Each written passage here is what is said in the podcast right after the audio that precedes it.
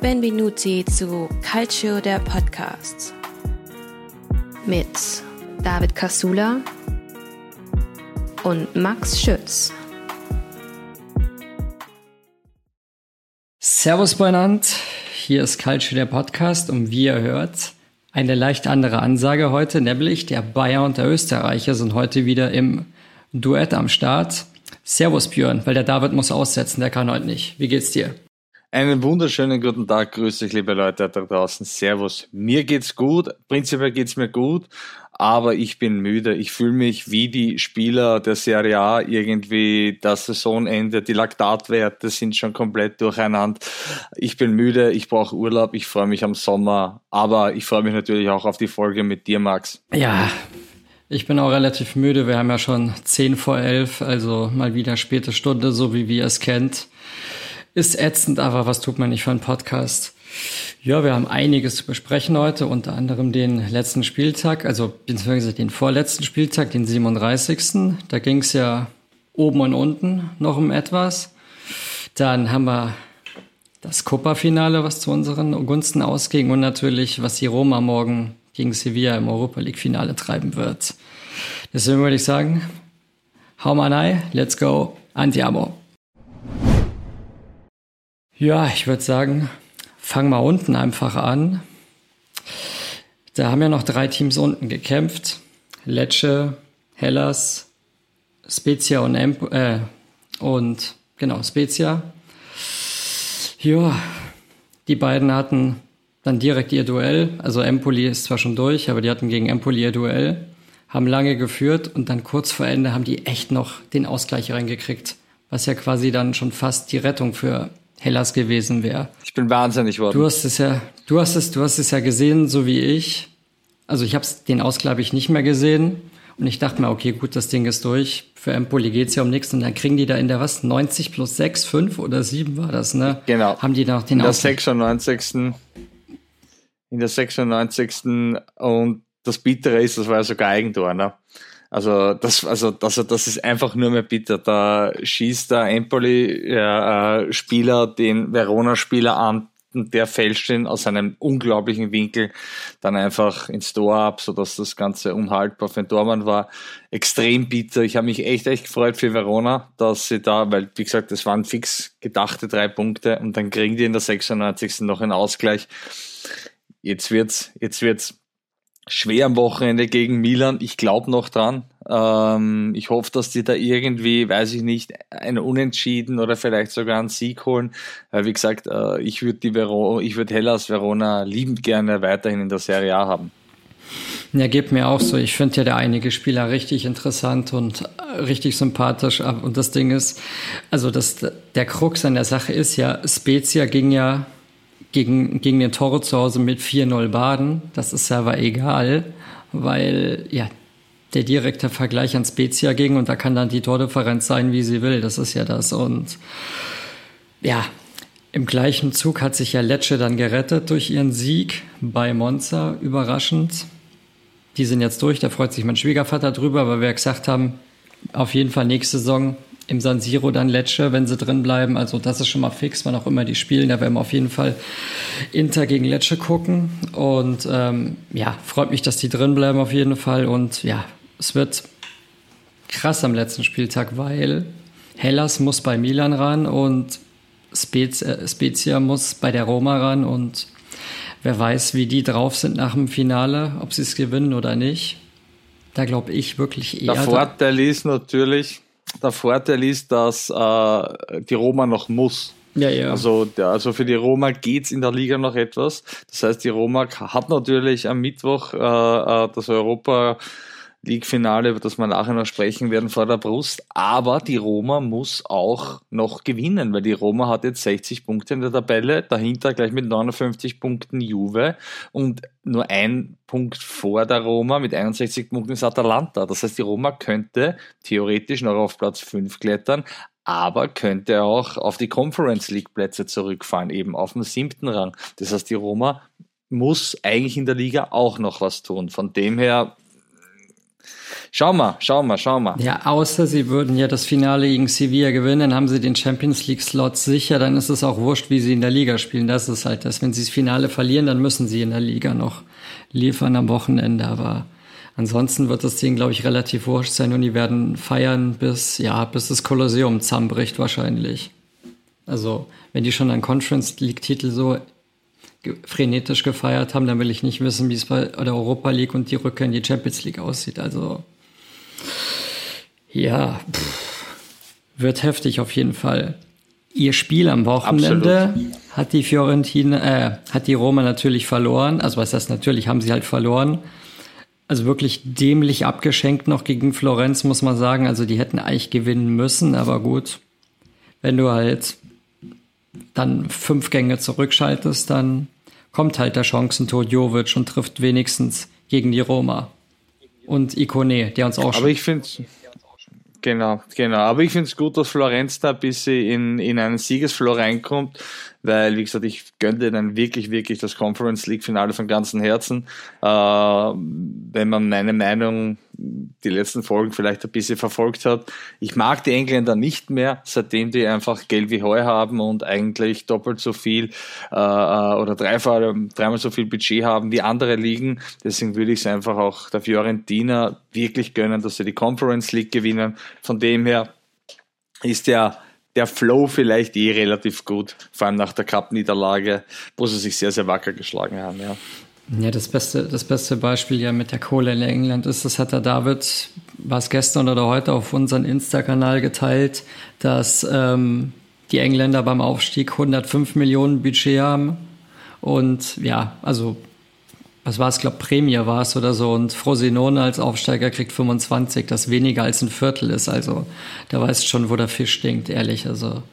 Da brauchst du dich auch nicht wundern. Nein, das steht in keiner Relation. Nee. Das ist halt auch der Grund, warum wirklich, wirklich talentierte Spieler, die eigentlich auch wirklich international spielen könnten, dann doch irgendwie nach England gehen und dann für einen 15, 16 platziertesten oder vielleicht sogar gegen einen Abstieg spielen, siehe Weston McKennie zum Beispiel, weil einfach da viel mehr Kohle zu holen ist und als Junger natürlich hast du sportlich ambitionierte Ziele, aber Geld stinkt auch nicht. Und wenn dich in England dann einfach mal mit ein paar Millionen mehr im Jahr schlagen, ja, dann gehst du halt mal nach England, ne? Ja, Sias Gamaka, aber der wird wahrscheinlich wieder zurückkommen, so wie es aussieht. Ja, viel Verletzungspech. Ich bin gespannt, ob in West Ham noch eine zweite Saison gibt. Kann ich mir durchaus vorstellen, aber wir werden sehen. Was dann auf jeden Fall... Ein sehr interessantes Spiel war unser Spiel gegen die anderen Nerazzurri. Das ging ja wirklich los wie die Feuerwehr, ohne Witz. Ich hab die ersten beiden Tore, habe ich noch nicht mal mitgekriegt, weil ich irgendwie ab der 5. Minute eingeschaltet habe und habe dann nur den Kommentator so dermaßen eskalieren hören, sehen. Und ich dachte mir dann so, what the fuck, was ist denn jetzt los? Und dann sehe ich, steht schon 2-0. Also... Das war ja, ich habe dann zurückgeschaltet und mir die Tore angeguckt, das war ja, also das 1-0, das war ja diese Lula-Combination, also das war wirklich... Das war perfekt, Big Rom, das war perfekt. The good big old Big Rom, Wahnsinn, also Chapeau, hätte ich nicht gedacht. Genau, ja. Genau seine Stärke, genau das ist der Punkt, also genau das ist seine Spielweise, genau das ist seine Stärke, wie er da den Ball abschirmt, prallen lässt und dann Lauti spielt den Innenlauf und dann einfach eiskalt den Dormer noch ausspielt. Wirklich, das hat wirklich an alte Zeiten erinnert, da ist mir wirklich das Herz aufgegangen. Ja. Weiter so, wirklich. Mir hat dann auch schon ein bisschen Sportiello leid getan beim 2-0, weil der hat gehalten wie ein Großer und jeden Rebound irgendwie hat Inter gehabt und pam, weiter aufs Tor. Also Sportiello hat man dann schon wirklich ein bisschen leid getan auch. Ja, der kann sich ja wenigstens nächstes Jahr bei Milan auf der Bank ausruhen, dann hat er nicht mehr so anstrengende Spiele. Aber wie Barella den da unter die Latte gejagt hat, also... Da hast du gedacht, irgendwie, dass das Tornetz fliegt gleich mit, ey, also nicht kompromisslos, ja. Ja, also Wahnsinn. Aber ich muss auch sagen, mir war auch relativ klar, dass Bergamo bestimmt 1-2 Buden macht, weil die halt offensiv stark sind. Und dann haben wir natürlich uns ein bisschen zurückgenommen und dann kamen sie ja durch ein Standardgewusel 10 Minuten vor der Pause zum Anschlusstreffer. Aber das 3-1 dann. Also ob der wirklich so gewollt war, der Pass, wer weiß.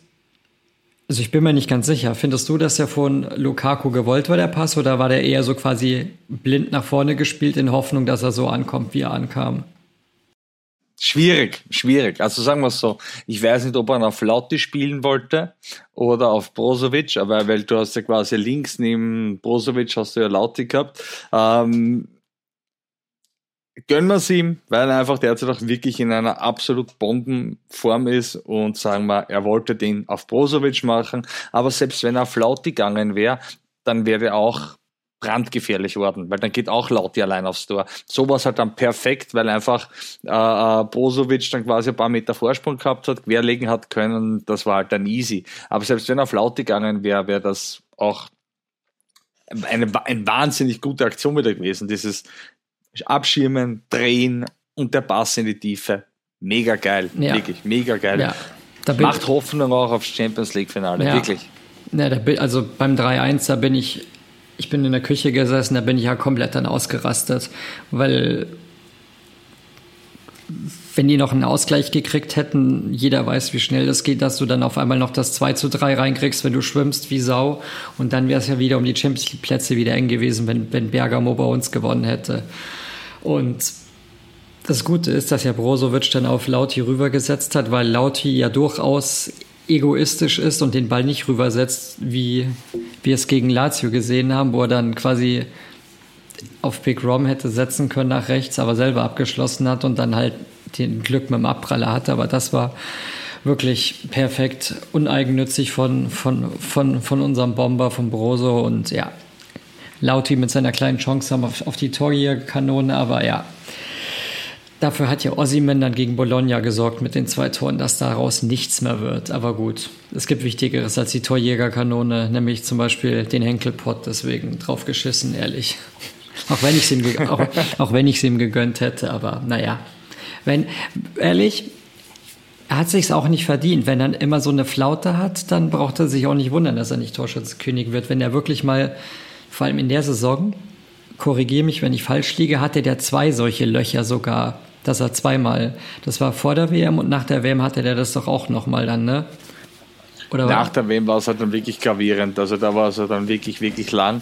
Aber vor der WM war das doch auch schon mal, oder nicht? Dass er da irgendwie ein paar Wochen hatte, wo... Ja, nicht, genau, aber ich glaube nach der WM, bitte alle Angaben ohne Gewähr, waren es 9 oder 10 Spieler in Folge, wo er nicht getroffen hat, und das ist halt ein Wahnsinn. Und weil du das eigensinnig, wie gesagt, ich bin happy, dass er wieder so performt, wie er performt. Ich bin happy, dass Lalou wieder funktioniert. Aber weil du sagst, es ist Eigensinnige, das war auch in der Coppa so, wo er dann das Tor gemacht hat. Aber da gab es, ich glaube, das war das 2-0, also quasi das 2. Tor von Inter, da hätte er auch auf die Marco querlegen können, weil die Marco wäre auch perfekt gestanden. Das war so irgendwie so der FIFA-Trick vor 4-5 Jahren quasi, einmal querlegen und dann und dann das Tor schießen. Ich weiß nicht, kannst du dich sicherlich auch erinnern, ja, das ja. Hat vor ein paar Jahren hat das richtig gut funktioniert, ich glaube FIFA 17 oder so. Und das hat er auch nicht gemacht. Ich meine, er hat dann abgeschlossen gegen die Fiorentina, aber da war ja auch die Marco einfach wirklich einen Meter hinter ihm gestanden, weit und breit kein Verteidiger, und das wird die 100-prozentige oder 1000-prozentige sichere Variante gewesen. Wie gesagt, er hat's gemacht, deswegen redet heute keiner drüber. Wenn er das nicht macht, dann redet sicherlich wer drüber. Da vielleicht ein bisschen Kopf oben haben, und da würde ich mir auch noch ein bisschen mehr, ja, im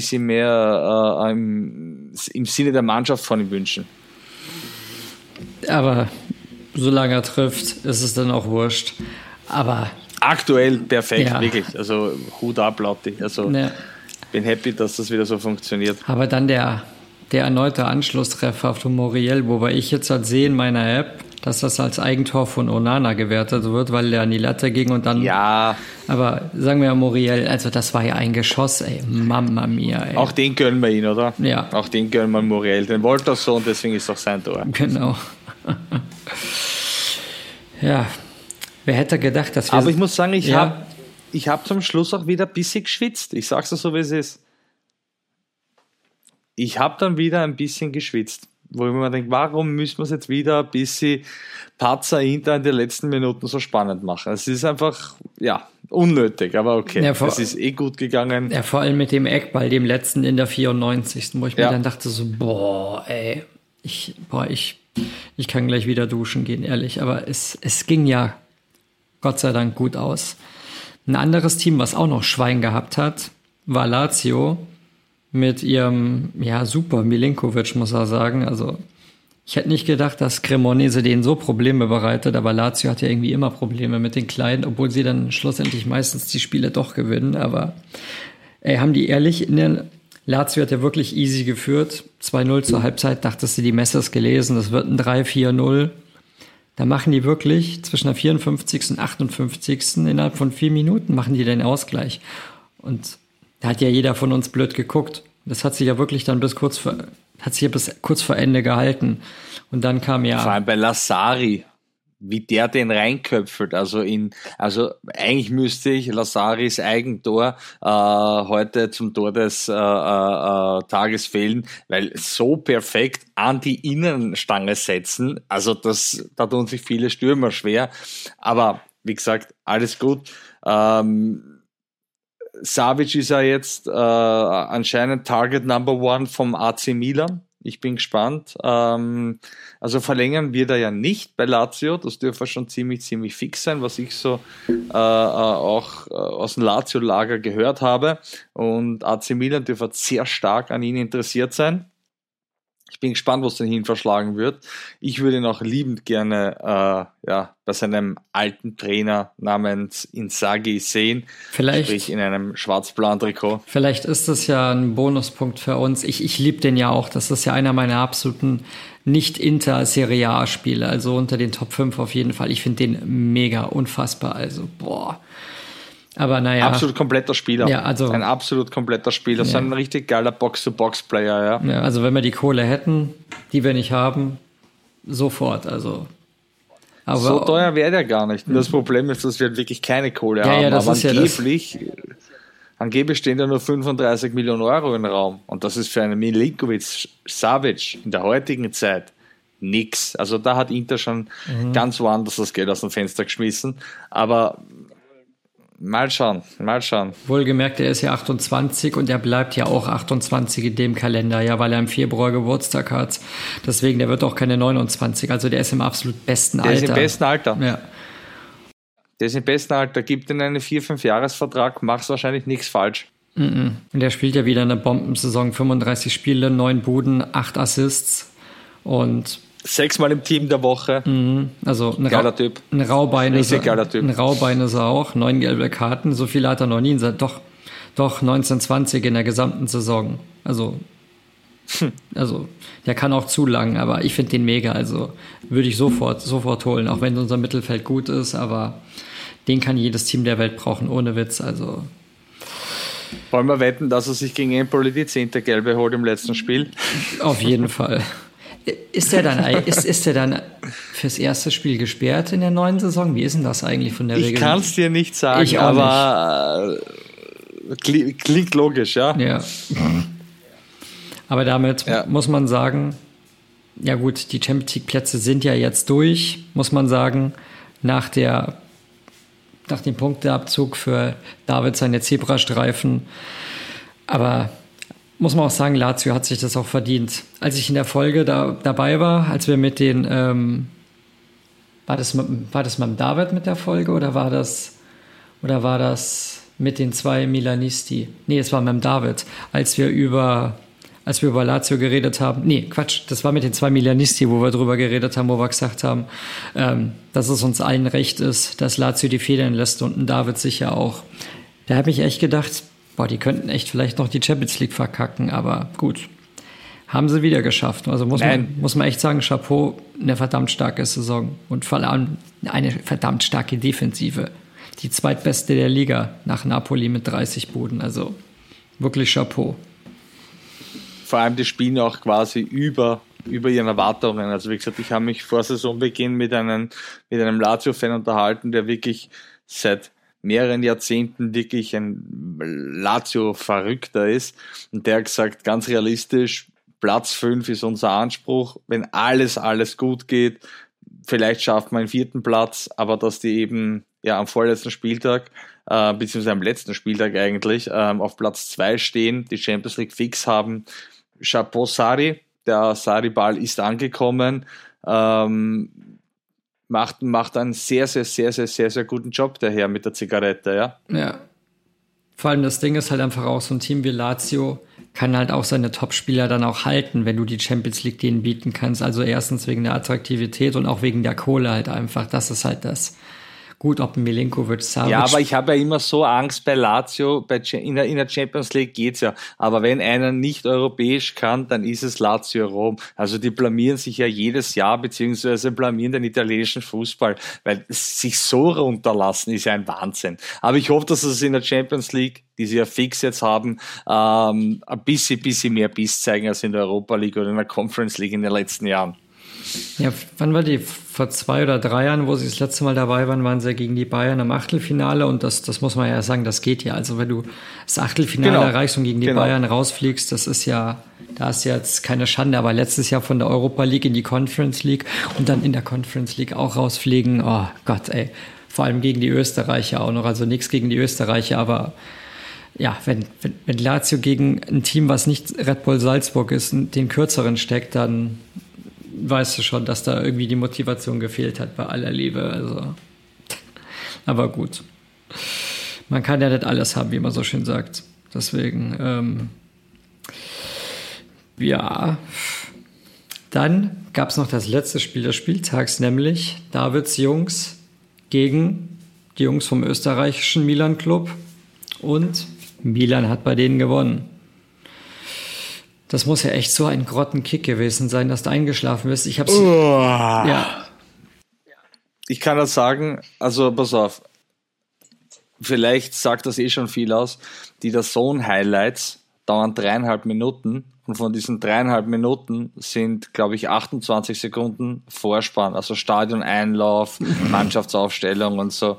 Also wirklich, also die haben, der Sohn hat das Ganze in 3 Minuten Highlights runterbrechen können und da sind so viele Kullerbälle auch aufs Tor dabei, wo dem wirklich anscheinend nach Chancen gesucht war. Ein unglaublich langweiliges Spiel in der letzten Folge. Mit David haben wir sich richtig drauf gefreut und haben das recht groß angepriesen, weil für Juve wäre es ja im direkten Duell da jetzt dann quasi auch noch. Also die hätten diese 3 Punkte sehr, sehr gut brauchen können, ja. Die haben es jetzt nicht gemacht, aber das Spiel war eigentlich ja, also nicht wirklich sehenswert. Das Einzige, was sehenswert war, war einfach ein richtig geiles Tor von Olivier Giroud. Also den kann man ins Kopfball-Lehrbuch packen, diesen Kopfball. Also genau so spielt man einen Kopfball und genau so setzt man einen Kopfball. Aber das war auch eins der wenigen Highlights eigentlich in dem ganzen Spiel, ja.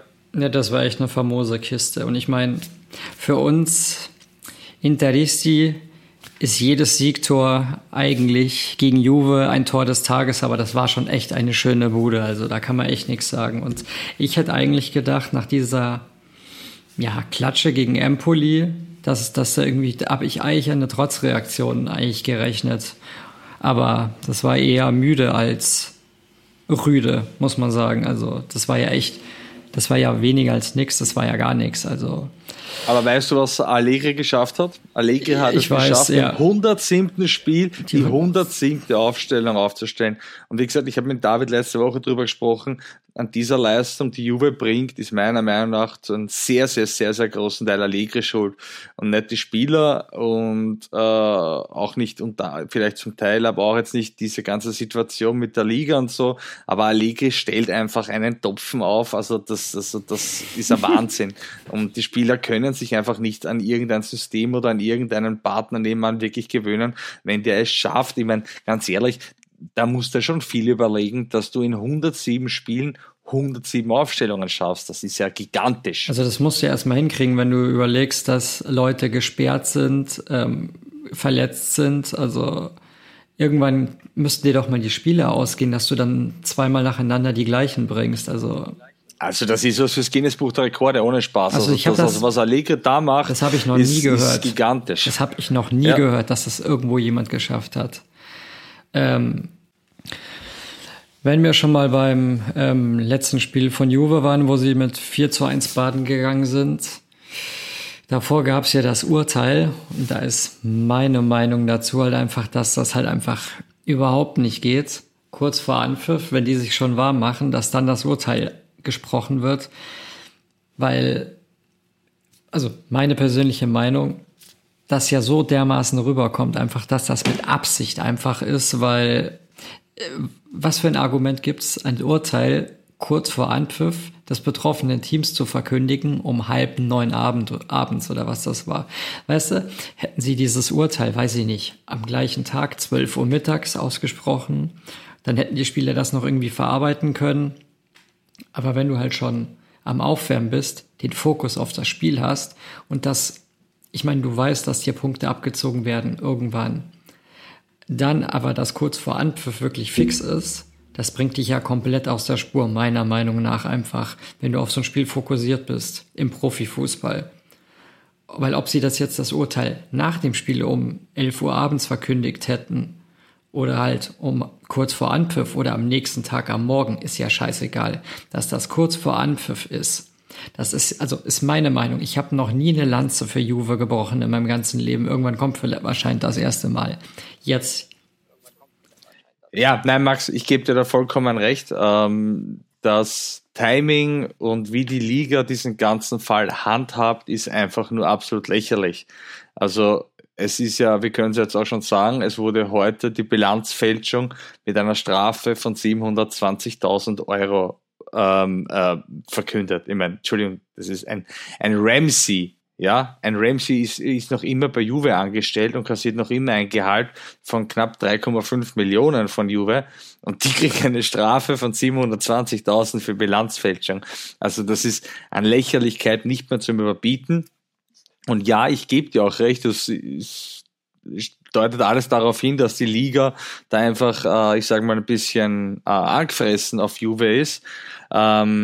Aber nach den ganzen Beweismitteln, wo sich quasi das ganze Juve-Management das den Hut genommen hat und auch schnell, wirklich von über Nacht zurückgetreten ist, da gibt's ja 100.000 Audioaufnahmen, wo sie sich lustig machen über die Liga, wo sie sagen, hahaha, wir sind eh die Größten, wir ziehen, also wir haben da unser eigenes System entwickelt, wie wir den ganzen Sachen und Financial Fairplay und Plusvalenza, also oder mittels Plusvalenza ausweichen können. Da gibt's ja Beweise und Audioaufnahmen, wie sie sich einfach wirklich lustig über die Liga machen, in einem extremen Größenwahn. Und dass die Liga da jetzt natürlich ein bisschen angefressen auf Juve ist, ist klar. Also wie gesagt, die bleiben sich beide nichts schuldig. Also, aber das Problem ist auch, und das hat ja auch Mourinho richtig erwähnt, dass das Ganze jetzt nicht nur Juve schadet, sondern auch anderen Vereinen. Und du sagst es komplett richtig. Am gescheitersten wäre es gewesen, oder David hat es eigentlich auch in den vorigen Folgen komplett richtig gesagt, am gescheitersten wäre es gewesen, lass die Liga normal auslaufen. Ich meine, wir haben Ende März und verkündet dann die Entscheidung und dann haben wir eine Tabelle und dann werden einfach diese 10 Punkte abgezogen oder wie viel auch immer. Das wäre natürlich mit Abstand das Richtigste gewesen. Aber Juve hat schon auch einiges dazu beigetragen, dass die Liga da zu Recht ein bisschen böse auf sie ist. Ob das jetzt richtig ist, dass die dann quasi da gleich den Konter spielen und da eben mit solchen Macharten Juve da irgendwie das Leben schwer machen wollen, ist auch fragwürdig. Wie gesagt, gehört es meiner Meinung nach auch nicht, weil es nicht nur Juve das Leben schwer machen, sondern auch anderen Vereinen, die einfach mit keiner wirklichen Tabelle richtig kalkulieren oder planen können oder aufstehen können. Also es leidet eigentlich die ganze Liga darunter. Und aber wie gesagt, wenn man sich da über die Liga lustig macht und die ganze da quasi und die ganze Führung und das ganze System da meint, austricksen zu können, ja, also wie gesagt, ich finde, da bleibt es schon klar. Was ich mir dann einfach so gedacht habe, ist halt einfach, dass das so ein dermaßen so wirklich ein kindischer Kindergarten einfach ist, weil ich finde, ja, und da absolut stimmt mir David sicher zu, ich meine, der wird mir bei allem zustimmen, wenn ich mal pro Juve bin. Das Ding ist, der Fakt, dass der Täter schuldig ist und den Täter dann quasi, also auf jegliche Art halt schuld ist, ob jetzt sich über die Liga lustig machen oder irgendwelche Bilanzfälschungen, dies, das, Ananas, dann aber quasi den Täter so so möchte gern öffentlich bloßstellen mit dem Urteil kurz vor Anpfiff. Das gibt ja, das ist auch nicht richtig. Ich bin nicht bei dir. Das ist ja auch das wirft so einen lächerlichen, ja, so eine lächerliche Sicht auf die Liga, was das für ein Clownsverein einfach ist, wenn die Liga das so handhabt einfach. Also da denkt sich ja die ganze Welt, was sind das für Witzfiguren einfach. Egal, ob du da jetzt versuchst, quasi dem erfolgreichsten Club der letzten 10 Jahre da irgendwie dann so ans Bein zu kacken, weil die sich lustig gemacht haben, aber da sollte, ist meine Meinung, da hätten die einfach drüber stehen sollen und dann einfach, weiß ich nicht. Nein, ich gebe dir da vollkommen recht, wie gesagt, aber ich möchte nur eins ganz kurz klarstellen. Also Juve hat sich ja auf diese ganzen Audioaufnahmen in dem Sinn lächerlich oder beziehungsweise die ganze Liga belächelt, weil sie sehr wohl gewusst haben, was sie mit dieser ganzen Plusvalenze machen. Sie haben 1:1 gesagt, dass die Deals nur einem dienen, und zwar dass das Ganze quasi nach hinten verschoben wird wieder und die ganze Bilanz da einfach mal ein bisschen hin und her zu schieben und die Bilanzen zu frisieren. Das haben die ja 1:1 gesagt und haben sich ja auch in sämtlichen Telefonaten und Schriftstücken dann lustig gemacht über die Liga. Das heißt, weil viele Juve-Fans ja meinen, Plusvalenza ist kein Verbrechen. Ja, es ist eine Grauzone, aber den Herrschaften war sehr wohl bewusst, was sie da tun, und das haben sie auch klipp und klar am Telefon kommuniziert. Und jetzt ist halt die Liga angefressen und sagt so, euch pinkle ich noch ans Bein. Wobei man schon auch eines sagen muss, dass, weil sich die Juve ja immer quasi als Opfer hinstellen, wenn man für Bilanzfälschung 720.000 € Strafe kriegt, als ein Unternehmen der Größe von Juventus Turin, da ist, glaube ich, sehr, sehr, sehr, sehr, sehr, sehr viel Wohlwollen auch von der Liga jetzt wieder mit dabei. Weil was schon auch ist, man ist gerade in Verhandlungen wegen neuen TV-Verträgen, und eines muss man sagen, zur Serie A und zum Calcio gehört ein Juventus Turin. Das ist so. Das habe auch ich immer gesagt.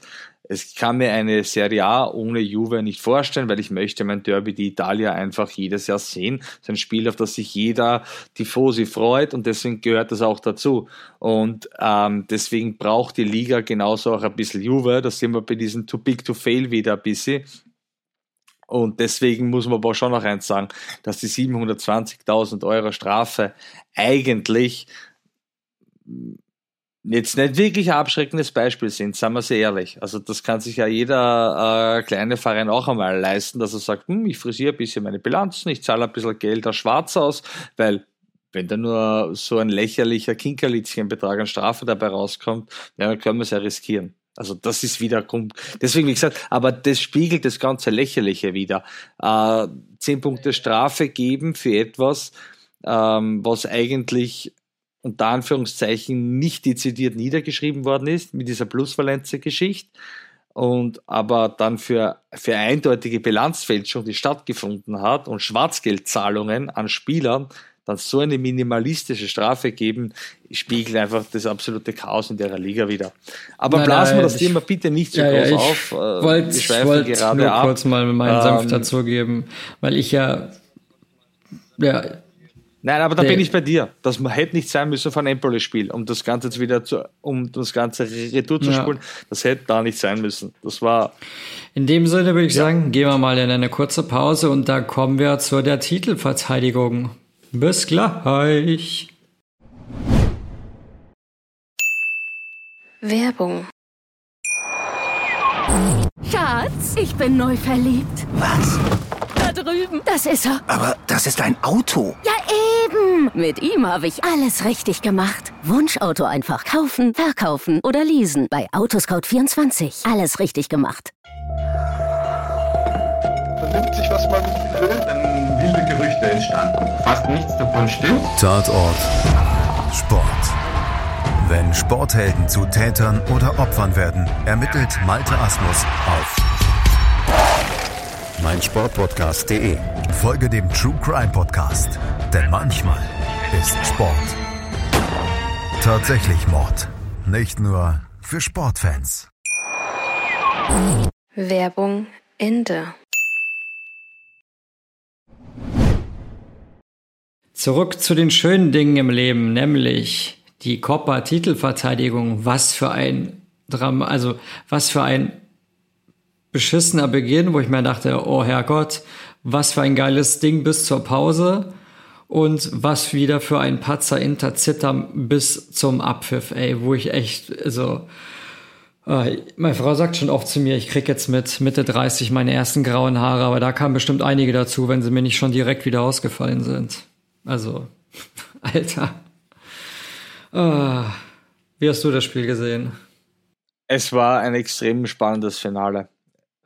Hut ab, Fiorentina, sie haben richtig geil gespielt. Ja. Und da muss und diesen Seitenhieb, den muss ich jetzt auch Milan geben, als die ganze Fußballwelt aufs Derby della Madonnina geschaut hat, wo man den italienischen Fußball wirklich repräsentieren hätte können, haben wir eigentlich zweimal ein totes Milan gesehen. Also das war eigentlich, vor allem das zweite Spiel, ermüdend und einschlafend und das erste Spiel eher auch weniger wertvoll.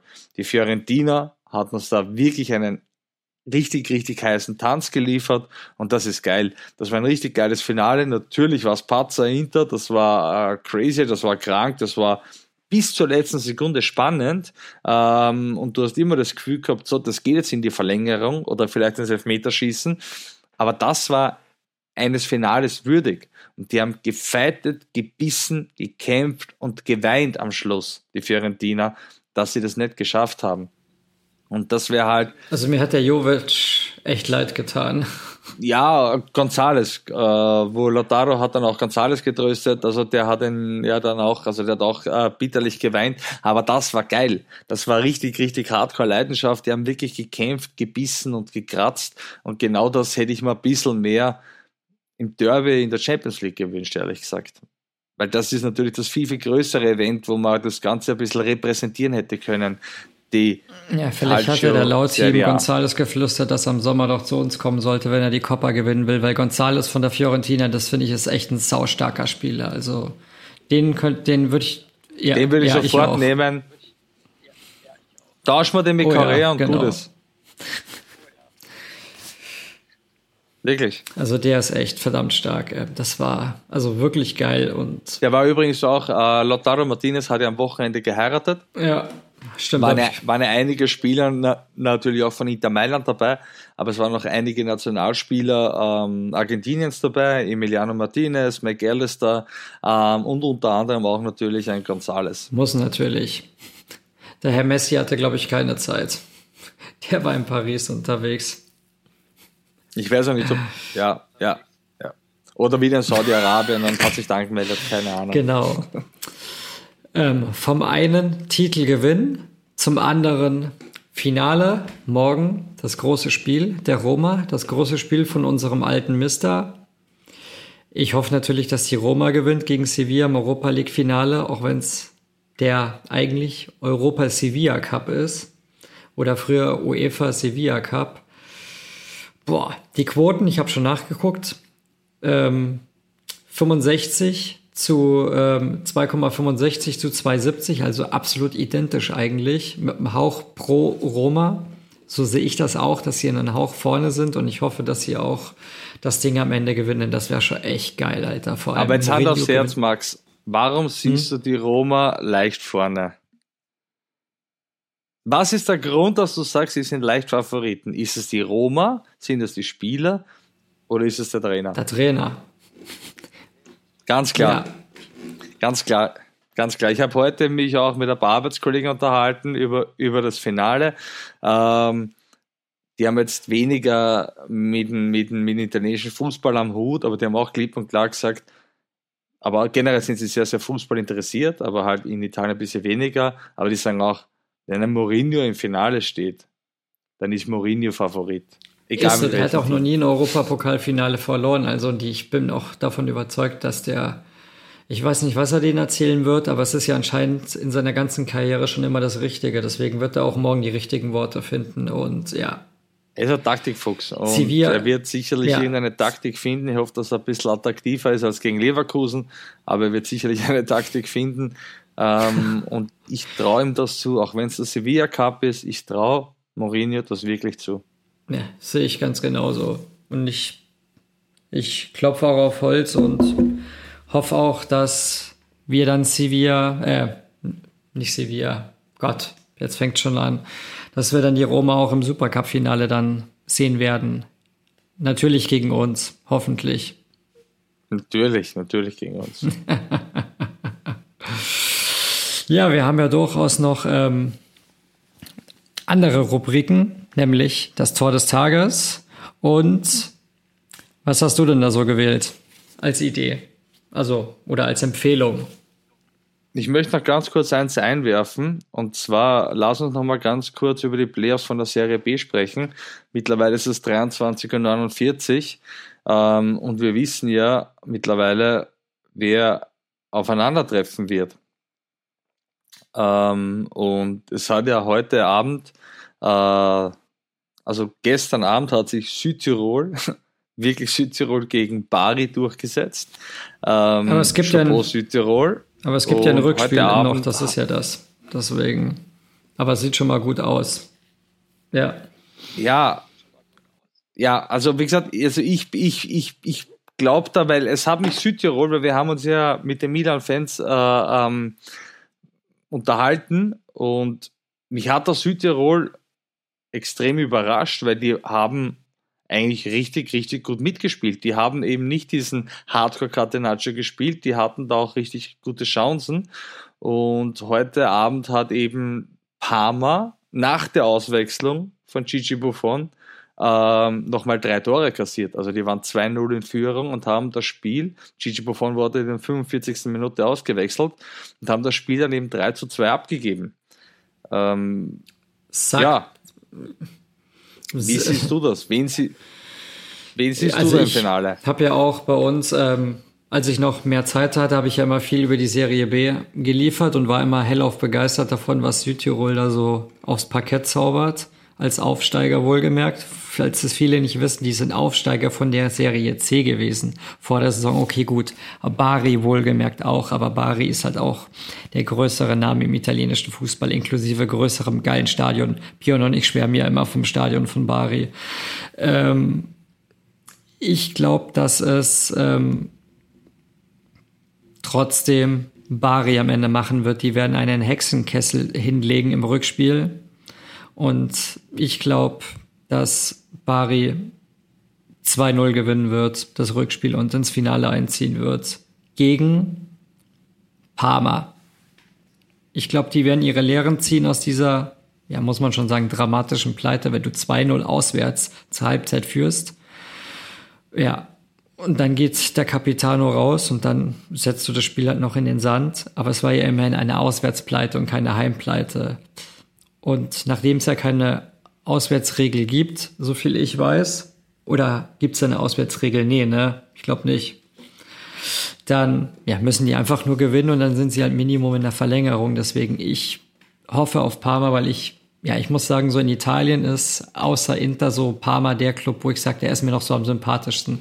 Als ich in den 90ern mit Fußball angefangen habe und zum Calcio und so kam, fand ich halt außer Inter halt immer Parma mit der geilen alten Mannschaft früher halt richtig interessant. Und das ist trotz zig Abstiegen, habe ich noch immer dieses Champion Parmalat-Trikot einfach noch immer im Kopf, einfach von früher. Einfach, das ist so ein Klassiker einfach. Was ich bei Südtirol Bari sehe, ist, und zwar, sie haben sich eigentlich das Ganze jetzt sehr, sehr gut hingelegt. Sie haben das 1-0 zu Hause gemacht. Und was sie ja wirklich können, ist verteidigen und hinten wirklich den Bus parken. Und ich weiß nicht, ob sich Bari da nicht wirklich dann die Zähne ausbeißt. Bei Parma gebe ich dir recht, die haben auswärts eben 2-0. Und da waren wirklich, vor allem das 2-0, das habe ich mir noch angeschaut vor der Podcast-Aufnahme, das 2-0 war ein richtig geiles Tor. Und Parma hat da richtig schön Fußball gespielt. Zweite Halbzeit haben wir dann eben schon langsam die Podcast-Aufnahme gestartet, habe ich dann nicht mehr gesehen. Aber Parma hat da schon sehr gut mitgespielt und ich weiß auch nicht, warum die den Gigi Buffon ausgewechselt haben. Aber ich bin mir nicht sicher, ob Südtirol nicht Bari ein Bein stellen wird und wir wirklich ein Finale Parma gegen Südtirol. Also sagen wir so, wenn die weiß ich nicht, bis zur 75. schaffen, dass es noch immer 0-0 steht, dann wird halt Bari irgendwann alles nach vorne werfen und dann könnten sie auch kontern oder dass Bari irgendwann mal ein gewisser Esposito oder so von uns irgendwie die Nerven verliert oder irgendwer bei denen. Die hatten ja durchaus schon einige rote Karten in der Saison. Aber ich glaube, wenn Bari einmal das 1-0 hat und ja quasi Südtirol sich nicht mehr gut... Klar, sie könnten sich noch immer hinten reinstellen für die Verlängerung, aber ich glaube, dass das in dem Hexenkessel, den Bari da hat, wenn die einmal in Führung sind, dass da so eine Energie, ja, dass da so eine Energie hochschlappen wird, dass die dann auch wahrscheinlich das 2-0 machen werden. Ich glaube, daran wird's liegen. Wir werden uns am Freitag auf jeden Fall, werden wir schlauer sein, am Freitag um 20.30 Uhr ist das Rückspiel Bari Südtirol. Und am Samstag ist dann Parma Cagliari. Dann werden wir schlauer sein und dann wissen wir, wer im Finale gegeneinander antritt. Das wird echt interessant. Also das ist wirklich, muss man sagen, echt geile Clubs, die da einfach dabei sind. Vor allem, wen würdest du jetzt umwünschen? Würdest du dir schon Parma wünschen oder Südtirol? Oder Bari? Ich weiß ja bei David, also wir haben uns ja unterhalten, also ich würde mir Bari wünschen, einfach weil es ein geiles Stadion ist, geile Cagliari. Fans. David Echt? Würde sich Parma wünschen, weil er denkt, dass dann vielleicht noch, weil er sich denkt, dass der Gigi Buffon dann noch einmal ein Jahr dranhängen wird, was natürlich auch wirklich ein sehr, sehr gutes Argument ist, weil Gigi mit 45, 46 nochmal eine Serie A sehen, also das wäre schon ziemlich geil. Das muss man wirklich als Calcio-Fan... Das wird auch das Kapitel seiner Karriere perfekt beenden. Serie A Debüt mit Parma, Karriereende Serie A mit Parma, also... Vor allem auch noch aufsteigen im Jahr davor. Das wird der garantiert machen. Da kannst du Gift drauf nehmen, dass der dann nicht aufhört. Also never. Wenn die es nicht schaffen, glaube ich... Und wen würdest du dir jetzt wünschen als Aufsteiger? Ich, Parma. Ganz klar Parma. Ich bin schon immer großer Parma-Sympathisant gewesen. Deswegen, also wenn es, sagen wir so, Parma. Und wenn die es nicht schaffen, dann Bari mit ihrem geilen Stadion. Auf jeden Fall. Also. Aber wenn ich mich festlegen müsste, dann auf jeden Fall Parma. Okay. Okay, das heißt, die Sarden und die Tiroler lassen wir mal aus. Lassen wir mal vorweg. Was mich so fasziniert bei Cagliari ist einfach dieser Nandes. Ein unglaublich umworbener Spieler noch vor 1,5 Jahren. War ja bei Inter und bei vielen anderen Vereinen mit im Gespräch.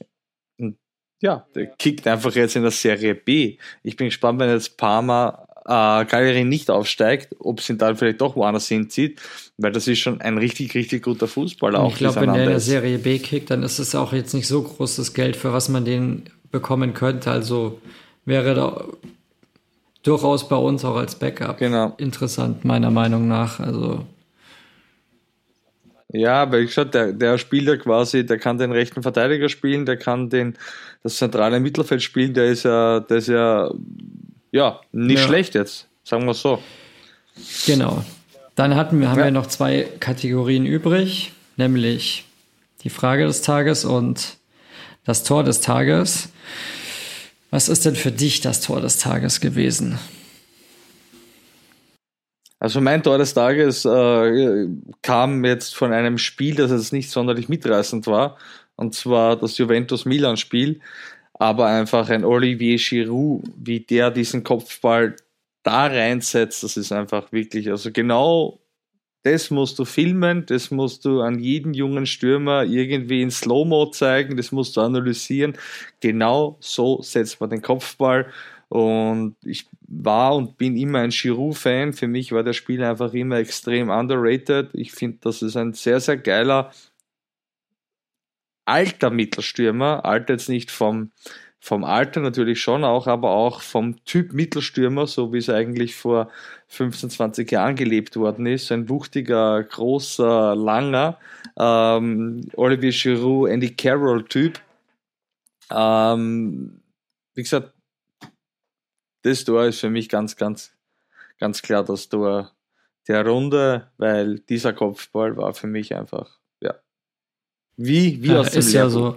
Also ich muss ja sagen, ich fand ja die Bude, ich habe ja schon vorhin geschwärmt davon, der zweite Anschlusstreffer von Muriel, Querstrich Eigentor Onana, den fand ja ich sowas von überragend. Das war ja so eine Granate. Mamma mia, ey, ehrlich. Also, ja, Chapeau, muss man einfach nur sagen. Also, krasses Tor. Onana ist mit dem Ball direkt reingeflogen. Und ja, krasses Ding. Ja. Muriel generell ein Spieler, der noch bis 2024 Vertrag hat, der aber auch irgendwie in jedem wirklich auch größeren Verein als Backup-Stürmer extrem viel weiterhelfen könnte. Den kannst du gegen kleinere Mannschaften immer bringen und wenn es da ein bisschen Schwung brauchst in einer Partie, die gerade auf der Kippe steht, in einem Match, das gerade auf der Kippe steht, Luis Muriel, also den würde ich zum Beispiel auch bei Inter Mailand sehr, sehr begrüßen. Wenn jetzt zum Beispiel ein Dzeko gehen sollte, der ja angeblich ein Angebot von Al-Hilal hat, ein 2-Jahres-Angebot mit einem sehr, sehr schönen Gehalt, hat ihn anscheinend der saudi-arabische Club Al-Hilal geboten. Das heißt, wenn Inter da einen Stürmer benötigt, ich würde einen Luis Muriel echt, gerne trotz begrüßen, seiner ja. 29 und so. Also also gut, da hat ja jeder seine Meinung, aber ich würde zum Beispiel, gut, der wird wieder viel kosten, ich würde ja unbedingt um jedes Geld, auch wenn es ein anderer Spielertyp ist, Berardi holen, der ja bekennender Interista ist. Also nicht nur deswegen, aber das ist immer ein Bonuspunkt bei mir, was Sympathie angeht und weil das auch so einer meiner absoluten Lieblingsspieler ist, die halt nicht bei Inter spielen in der Serie A. Den finde ich auch so überragend einfach. Ich liebe, also Domenico Berardi ist ein wahnsinnig geiler Spieler, nur das Ding ist, ich sehe ihn halt in einem Inzaghi-System nicht. Das ist das Problem. Er ist halt ein klassischer rechter Flügel und ich sehe ihn im System unter Inzaghi nicht. Da ist halt ein Muriel, der Mittelstürmer oder hängende Spitze spielen kann. Ja, vielleicht die bessere Wahl. Auch wenn er diese Saison sicherlich einen ziemlichen Durchhänger hat mit 2 Toren, 4 Assists. Genau. Aber der kann, glaube ich, schon mehr.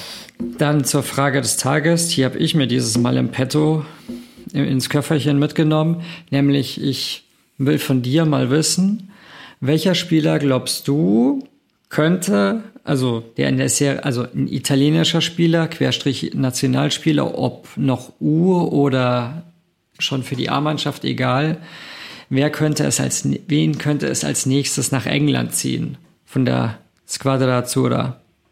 Ein paar gibt's ja, wie Wilfried Gnonto und so weiter, die schon in England spielen. Der ist zum Beispiel jetzt wieder nominiert worden. Aber wer glaubst du, könnte der nächste sein, den es nach England ziehen würde? Weil das ist schon eher exotisch, dass ein Italiener nach England geht. Also das ist jetzt nichts so was Gewöhnliches. Also wie gesagt, prinzipiell hoffe ich, dass es keinen nach England zieht. Ich wusste, dass du das sagst. Weil, wie gesagt, ja, haben wir vorher schon auch in dieser Folge besprochen, haben wir in den letzten Folgen besprochen, fuckt mich an, dass dann einfach irgendwelche kleinen Furzvereine damit Geld um sich werfen können und dann wirklich sehr, sehr talentierte Spieler auch abwerben können. Aber wen ich da sehen könnte oder sehe, ist natürlich ein Zaniolo. Ich glaube nicht, dass ein Zaniolo lange in der Türkei bleiben wird. Dafür ist er mit seinen 23 einfach zu jung und einfach zu talentiert.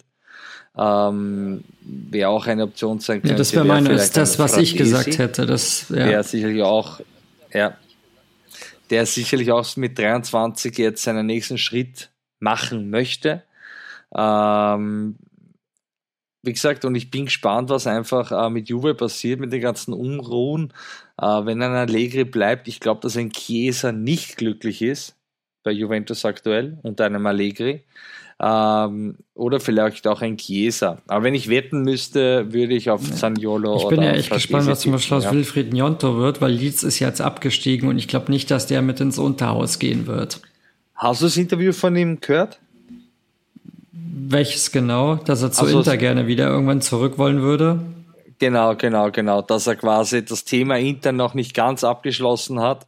Und ich muss sagen, ich mag ja eigentlich solche Spieler. Ich mag solche kleinen Kugelblitz, solche Spieler. Ich war, obwohl er nie für Inter gespielt hat und vielleicht auch nie das richtige Trikot getragen hat, ich war ein riesiger Giovinco-Fan. Und das nicht nur wegen FIFA, sondern einfach, weil ich einfach solche kleinen technischen, quirligen Spiele einfach sehr gerne mag. Und seinen Gnonto, ja, ich würde ihn bei uns begrüßen. Würde mich freuen. Ich meine, der Junge ist 19. Weißt du, 19, da spielen andere noch in der Primavera, hat der quasi jetzt schon Premier League-Erfahrung gesammelt und hat auch eine gute Figur gemacht in der Premier League. Also Gnonto würde ich gerne ich habe mich zuletzt mit Bernhard, manchen kennen Bernhard, unseren Finanzexperten, der auch im Interclub Austria ist, der Bernhard Kirchmeier. Ich habe mich zuletzt mit ihm über Gnonto unterhalten und hat er auch gesagt, kann er sich vorstellen, aber er sieht es halt auch wie ich, der Junge braucht halt Spielpraxis und unabhängig vom, ob er ins System passen würde von Inzaghi, weil er halt auch eher ein Flügelflitzer ist. Er kann zwar hängende Spitze, aber eigentlich ja eher so ein Flügelflitzer und das hat ja Inter jetzt nicht, außer bei den Verteidigern, die dann nach vorne preschen. Er passt halt auch nicht ins System und er braucht halt Spielpraxis. Maximal das, also hat Bernhard auch gesagt, dass man ihn vielleicht kaufen würde und dann wieder verleihen würde. Aber da fehlt halt auch wieder das Geld, dass du es in einen Zukunftsspieler investierst, den du halt dann auch quasi aktuell halt gar nicht benutzen kannst, weil er für dich keine Leistung, keinen Input bringt.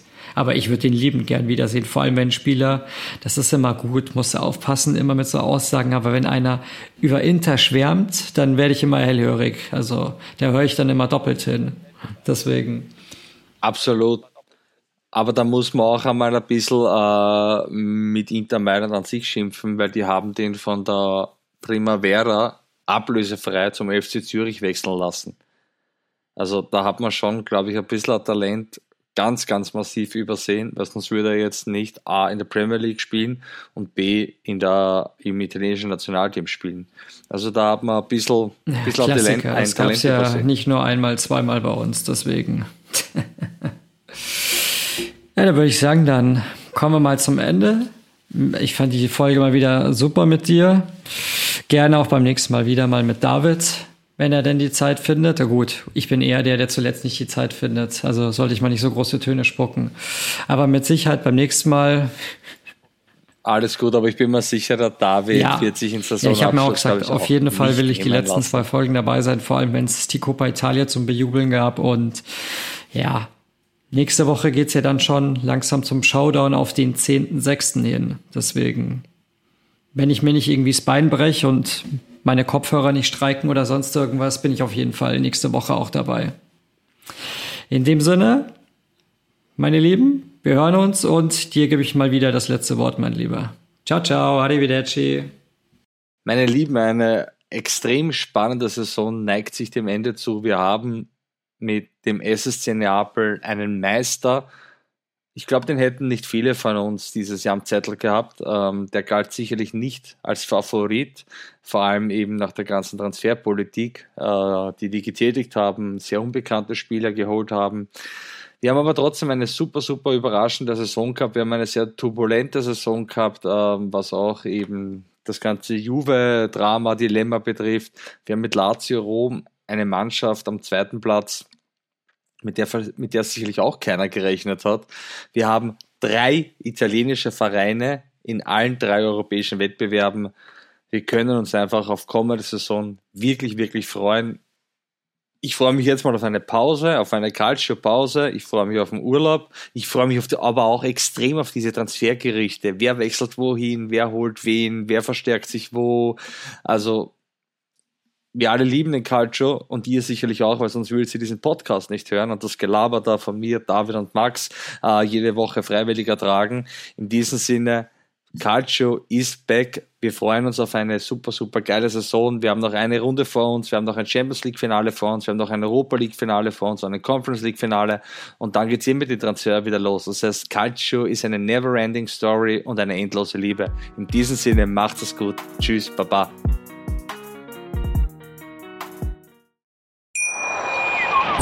Schatz, ich bin neu verliebt. Was? Da drüben. Das ist er. Aber das ist ein Auto. Ja, eben. Mit ihm habe ich alles richtig gemacht. Wunschauto einfach kaufen, verkaufen oder leasen. Bei Autoscout24. Alles richtig gemacht. Wie baut man eine harmonische Beziehung zu seinem Hund auf? gar nicht so leicht. Und deshalb frage ich nach, wie es anderen Hundeeltern gelingt, beziehungsweise wie die daran arbeiten. Bei Iswas Dog reden wir dann drüber. Alle 14 Tage neu mit mir, Malte Asmus, und unserer Expertin für eine harmonische Mensch-Hund-Beziehung, Melanie Lippisch. Iswas Dog mit Malte Asmus. Überall, wo es Podcasts gibt.